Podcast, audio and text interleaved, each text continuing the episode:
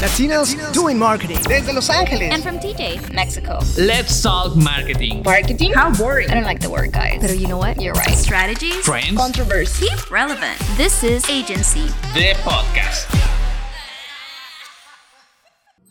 Hola, ¿qué tal amigos? ¿Cómo están? Esto es Agency The Podcast, tu podcast de marketing. Mi nombre es Giovanni y esta semana, como siempre, me acompañan mis compañeros Samantha ¿Aló?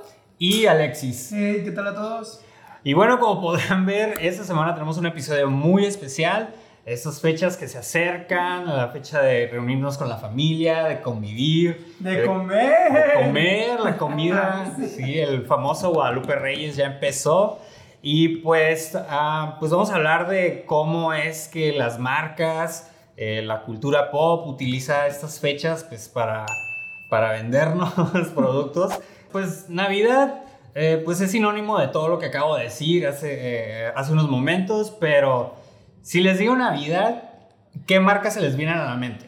Uy, Coca-Cola. Sí, claro, por Creo supuesto. que, creo que creo que al 90% de las personas es como Coca-Cola en Navidad. Sí. Este, de año nuevo, de año nuevo, ¿eh? De Navidad, pues ahí, bueno, sí también. Sí, también se de extiende, se extiende hasta, hasta Año Nuevo. Y pues sí, o sea, el, el top of mind, como le, llaman en el, como le llamamos en el marketing, eh, de marcas relacionadas con Navidad. Primer lugar, Coca-Cola.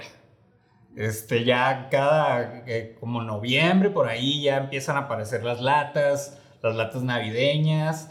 En mis tiempos me acuerdo que eran los osos Ay, polares. el sí, la Coca-Cola. Yo tenía toda la colección. Toda la colección.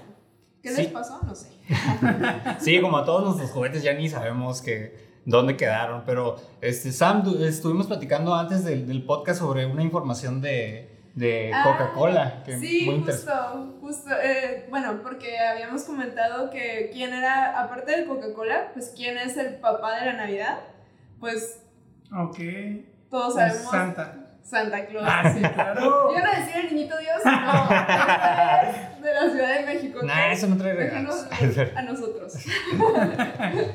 Este, no, pero Santa Claus, eh, y de hecho estábamos, estábamos platicando porque es muy curioso cómo eh, una marca puede llegar, crear un personaje, más bien recrear un personaje, este, y apropiárselo prácticamente, ¿no? Porque también ahora vemos Santa Claus eh, rojo, Coca-Cola, es como que casi casi te lo imaginas con la coca en la mano. Sí. Entonces es como algo ya que ya viene ligado y está muy chistoso porque ni siquiera es, ni siquiera nació en Estados Unidos. Oh, Ah, no. Exacto, exacto. A ver. Estados Unidos siempre robándose todo. Eh, robándose A ver, todo. Pero no más. se lo robó. Más bien les, les voy a contar un poquito de Sí. su historia. Eh, hace mucho tiempo, más o menos entre el siglo XIV, no se asusten, no es una historia larga, hace muchos años, este, más o menos entre el siglo XIV y XIX, en Europa pues ya se festejaba algo así como la Navidad eh, durante la- el mes de diciembre. Entonces, en esa época también hubo como un boom en la migración y demás. Y pues ya saben, mezclas culturales, Tradiciones. este, tradiciones se combinan y se hace pues una un ser medio extraño, ¿no? Lleno de lucecitas y dulces. Sí. Entonces, pues ya eh, van pasando los años, después la élite de Nueva York eh, se empieza a, a adquirir esta celebración y la empieza a ser como más familiar. Ok, ok. Entonces, pues ya, ¿no? Este, la van adaptando, se va modificando y no es hasta que un poeta, se llamaba Clement eh, Moore, eh, hace pues su... ¿Cómo se llama el poema? ¿Se acuerdan? Una noche de Navidad, creo, era... Aquí yo lo tengo, lo tengo, una visita de San Nicolás. Ok. Hace su poema Que ese es uno de los nombres que se le da, O ¿no? sea, ¿es como la A- canción? Santa Claus. Ajá. Hace su poema y este mm, de ahí llegan otros ilustradores que eh, las marcas pues empiezan a tomar a este era como un sujeto extraño, era como una especie de, de gnomo antes, entre gnomo, duende, algo así como Sí. chistoso. Y entonces llega este Thomas Nast, que era un ilustrador, y lo empe- se empieza a incorporar en diferentes marcas, ¿no? Eh, y es cuando justo la publicidad empieza a tomar a este personaje, pero todavía no era un personaje como lo conocemos ahorita. O sea, tenía se fue transformando. Era, era, antes era como un, un duende flaco, así como friquizón raro, ¿no? no, cero acercable, no te quieres hacer, no te gustaría No, acercarte a él estaba- para pedirle regalos. Estaba raro, era como, se veía hasta como medio malo, como travieso, pues. Espera, pero eso aún así lo seguían considerando como Santa Claus. ¿O también cambió el concepto? No, No, también fue cambiando el concepto. Ok. Así es, todo, todo. Entonces con Thomas Nast, eh, él fue el primero que lo empieza a dibujar como un poquito más gordito, Mm. más simpaticón, más como, como un sujeto al que sí le quieres hablar. Como Sí. el gringo bonachón, ¿no? Ajá. Pero todavía tenía algunos rasgos de gnomo. Ok. Exacto. Y no es hasta que Coca-Cola contrata a este ilustrador que se llama Hanson. No, no es cierto. ¿Cómo se llama? Ay, se me fue. Estaba chistoso el. Sí, pero es el mismo ilustrador que hizo a, la figura de Quaker. Sundblom. Ah, Sunblum, sí, ajá. sí, sí. Que lo contrata y entonces él eh, hizo dos cosas muy padres. Que fue no nada más agarrar al personaje con el que ya se empezaba a asociar la Navidad, sino a darle como una. Primero lo, lo humanizó más. Esto Ok. es bien importante porque Sí. así, pues, obviamente la gente empieza como a tener como esta cercan- cercanía, ¿no? Sí, es lo que habla, es lo, es lo que hemos hablado en episodios pasados, que Exacto. es muy importante humanizar tu marca Sí, claro. este, para hacerla así como más este, amable, para que el, tu cliente, para que tu target se acerque fácilmente a tu, a tu marca, que es lo que pasó aquí con, con Santa Claus, Sí. con este ilustrador. Y justo lo hicieron porque querían acercar este producto a lo- al público infantil. Entonces. ¿cómo lo haces? O sea, con este Sí, personaje que, que podría dar miedo, pues entonces lo humanizas, lo haces más simpático, más cálido. Y no nada más eso, sino que justamente incorporó la parte de cómo adaptas este personaje y lo llevas a tu marca. O sea, cómo le das Mm, ese toque de la marca que no sea necesario ni siquiera que tenga que tener la Coca-Cola aquí para que la gente ya se lo imagine justo como platicamos, con la Coca-Cola en la mano, aunque nadie la haya mencionado. Entonces, esta parte pues está súper padre porque es justo, ¿no? Como las marcas llegan y Ok. Como premian, eh, le impregnan Sí. A los personajes su esencia. Es como cuando las marcas no tienen, por ejemplo, mm, la reputación de entonces se asocian con algo que les da esa reputación, ¿no? En ese caso hicieron... Bueno, en ese caso podemos decir que es como un trabajo en equipo porque también Coca-Cola fue creando el concepto tra- no tradicional, sino actual de Santa Claus, mientras que Santa Claus fue posicionada a Coca-Cola de la misma manera. Entonces, wow, es, es Sí. increíble, ¿no? Y pues sí, o sea, sí, al menos personalmente, así como en retrospectiva, o en la plática, así como que mm, em- me puse así como a recordar, a querer recordar, y pues sí, o sea, para mí la imagen de Santa Claus es la imagen de Coca-Cola. sí, totalmente. Y que pues ya tiene hasta los colores corporativos y Sí. de la marca y todo. Y pues sí es muy interesante y Coca-Cola sí tiene como este arquetipo que muchísimas marcas desearían tener de... Sí. Total. O sea, ya así como tal y como la Navidad, ya es una tradición, como les mencioné. O sea, está pues el producto, los comerciales. Este, me acuerdo que cuando estábamos más pequeños salía un comercial, el comercial de los osos polares. Ah, sí. Sí, y hasta, y hasta había como, y- igual y les estoy inventando, pero yo me acuerdo una vez que hasta había como fecha de estreno del comercial, así de que, el, eh, no, que a cierta hora y en este canal va a ser el nuevo comercial de Coca-Cola. De, de eso sí me acuerdo, que todo el mundo siempre estaba como que, ay, ¿ahora qué van a sacar? O sea, ya estaba muy padre porque igual justo, o sea, igual también asociamos a los, a los osos polares Sí. con, la, con la Navidad y con, con Coca-Cola. Y más que nada hay que reconocer el trabajo de marketing que hay detrás. Sí. Porque, o sea, hay que dimensionar el concepto real, ¿no? Estamos relacionando un oso, un oso polar, que es de los seres más agresivos con la Navidad, que es la... la o sea, ¿han, vis- ¿han visto comerse a un oso polar una foca? No, No lo vean, si no quieren arruinar su Navidad, Sí, no ahí, ayuda mucho lo que es la psicología del Sí, color, porque claro. pues es un animal blanco, así, pachoncito, es como, si te le quieres acercar, pero si te le acercas en la vida real, pues es Sí, como, totalmente. ahí y quedas. nosotros ahí deseando tener un oso polar en nuestro, eh, en nuestra sala cuando es Navidad, ¿no? Entonces, al menos a mí me parece increíble cómo podemos darle una vuelta a los conceptos reales y ahora Sí. es, se convirtió en una tradición, o sea, el marketing no solo está cambiando la Navidad ni reinventándola, sino está alterando las tradiciones reales, las tradiciones de cada país y las culturas. O sea, por un ejemplo muy, muy común que tal vez poco conozcan es la rosca de Día de Reyes, que aquí en México es, es una tradición muy fuerte. Eh, creo que en España también, no sé si en otros países, porque de hecho la rosca viene de, de por allá, de por España, de por Europa. Entonces, esto surgió igual por una estrategia de marketing. Las, la- las pastelerías querían vender más este producto que, que sea muy común, eh, no muy común en el resto del año. Entonces empezaron a crear promociones justo en estas fechas. Fue cuando poco a poco se fue asociando. O sea, es que ni, siquiera- ni siquiera es una asociación literal. Simplemente tú vas asociando año con año. ¿no? De tal fecha de Día de Reyes y venden roscas. Ah, asocio la rosca con la fecha de Día de Reyes. Y así es como se van creando las culturas, se van creando las tradiciones. También en la industria musical, ¿no? Ujú. Hay- Ah, sí, este, también otro sinónimo de Navidad es Mariah Carey. Sí, claro. Cada año es como eh, con su canción este, ya mítica, casi All I Want for Christmas is You. Este, Mariah Carey, este, pues esa canción salió en el 94 y fue... eh, en sal- el 94, o sea, todavía la seguimos poniendo. Sí, es como... No, y la señora sigue cobrando. Sí, no, eh, es, es, es muy curioso el caso de, de All I Want for Christmas is You. Salió en el 94 y fue, fue un hit, fue cuando Mariah estaba en su peak. eh, era una de las cantantes femeninas más populares en esos tiempos. Y esa canción salió cuando no estaban saliendo canciones navideñas. No. Solamente salían como covers. Y existen muchísimas canciones este, eh, navideñas, eh, como la de Rockin' Around Christmas Tree, la de la de la de Wham, la de Last, Last Christmas con George Michael.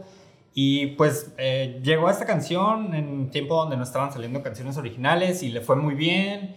Se instaló en la cultura navideña.